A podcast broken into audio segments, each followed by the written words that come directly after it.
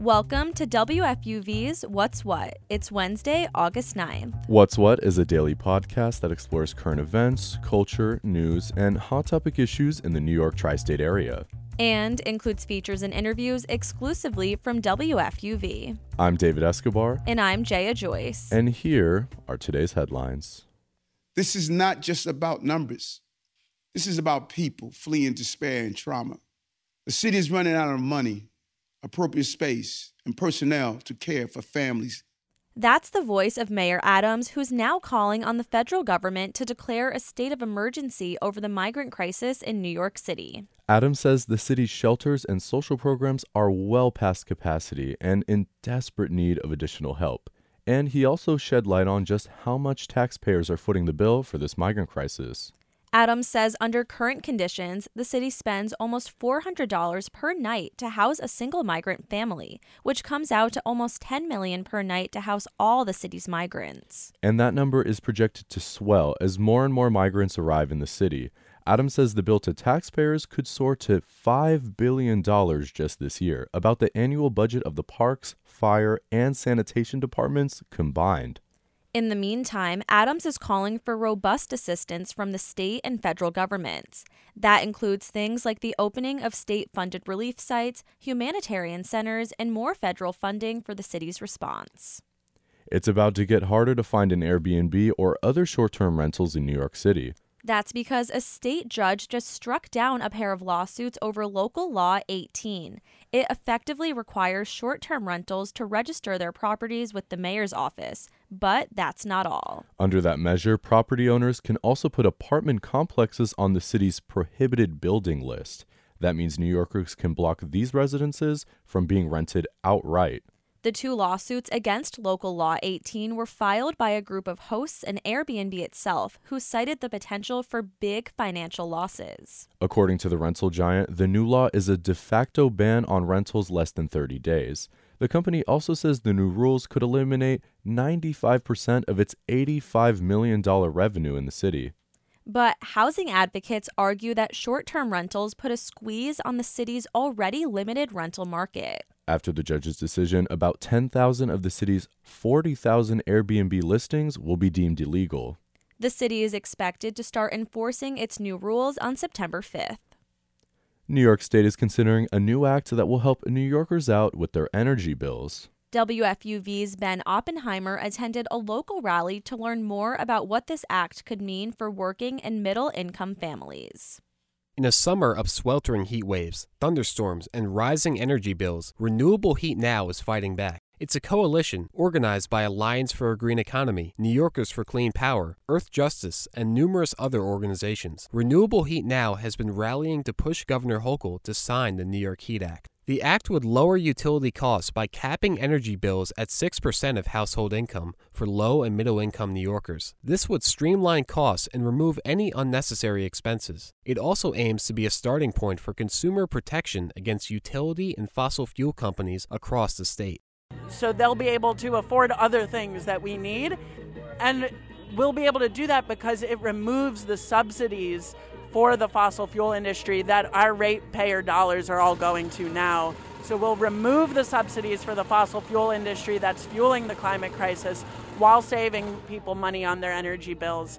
And that's transformative and important. That's Laura Shindell. She's the senior organizer with Food and Water Watch, one of the organizations in the Renewable Heat Now coalition. Members of the coalition say if the bill is not passed, the consequences will be dire for New Yorkers.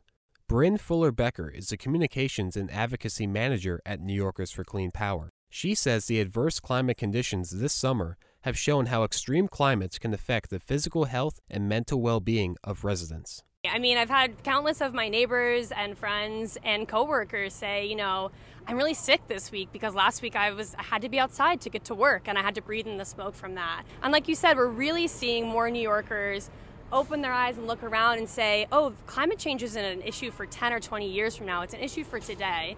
And that's why we need our elected officials to respond to that. We need to hear more than thoughts and prayers and just saying that this is something that's a new normal that we need to adapt to. We need to see real legislation being passed like the New York Heat Act. Advocates from the Renewable Heat Now Coalition are calling on elected officials to take action by implementing real legislation in the form of the New York Heat Act. They are continuing to raise awareness of this bill across New York City in hopes it is passed. I'm Ben Oppenheimer, WFUV News. That was WFUV's Ben Oppenheimer with the latest on the NY Heat Act. It seems like the Link NYC kiosks around the city are no longer being used for their intended purpose. The tall metal machines with LED displays were put in place in 2014 to give New Yorkers access to things like free public Wi Fi and charging stations. Meanwhile, the high tech machines have allegedly been over collecting user data. That's the finding of an audit commissioned by the city's Office of Technology and Innovation. The audit also showed that the coalition that deployed the kiosks neglected to make the MAC addresses linked to user devices anonymous. These addresses can be used to track locations. The ACLU of New York suggests that the city delivers affordable fiber broadband to residents so they don't have to put their private information at risk using the Link NYC kiosks. Harlem Week is back celebrating its 49th year in the city. The annual festival celebrates the rich cultural diversity of Harlem through a variety of events, which people can experience both in person and virtually. Events include the Uptown Night Market, Harlem Summer Stage, and an outdoor film festival, among many other free events for the public. The festival will be capped off by Harlem Day on the 20th, where Harlem native Harry Belafonte and Queen of Rock and Roll Tina Turner will be honored. Up next is our weekly music segment on the What's What podcast that delivers the latest music news. We have WFUV's Avery Loftus here to catch us up on all things music. Hey, Avery. Hey, guys. So, first things first, throughout the past few weeks, New York City has been celebrating the 50th anniversary of hip hop. The official celebration is actually this Friday, August 11th. How is the city celebrating this week? There have been special edition Metro cards available at certain subway stations featuring some of New York's own hip hop icons. Where can New Yorkers buy these cards? LL Cool J and Pop Smoke Metro cards were available in card vending machines this past Saturday. Supply was limited to a first come first served basis in the artists' respective birthplaces. For instance, the LL Cool J card was available in Queens at Forest Hills.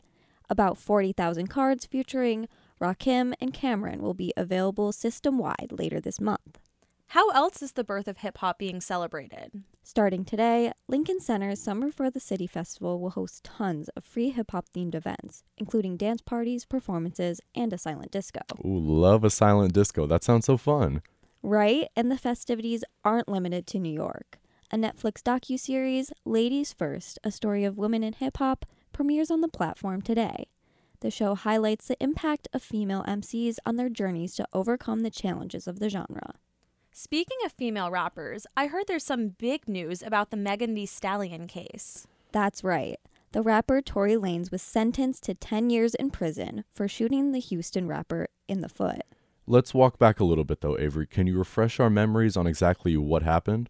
Of course. In July 2020, Tory Lanez and Megan Thee Stallion left a party at Kylie Jenner's and got into an argument in the car.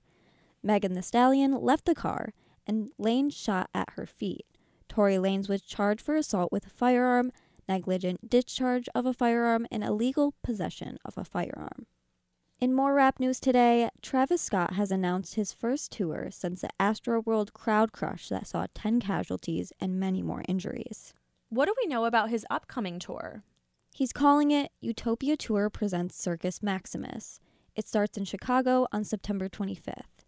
Tickets will go on sale this Friday at 10 a.m. In more lighthearted music news, the MTV Video Music Award nominations were announced yesterday. Women dominated the noms this year, with Taylor Swift leading the count with eight nominations, followed by six nominations for SZA. The VMAs also added a new category this year for Best Afro Beats. The award show will be on September 12th at Newark's own Prudential Center. And I'll ask the question we're all asking ourselves every year Are there any VMA snubs? There's a viral skit that, in my opinion, just missed its chance at a VMA nomination. Take a listen.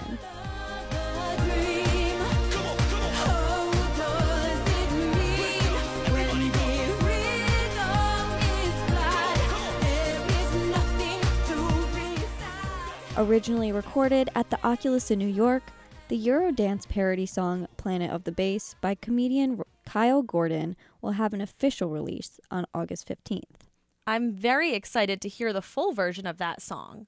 Avery Loftus is a reporter at WFUV. Avery, thanks so much for joining us. Thanks so much for having me.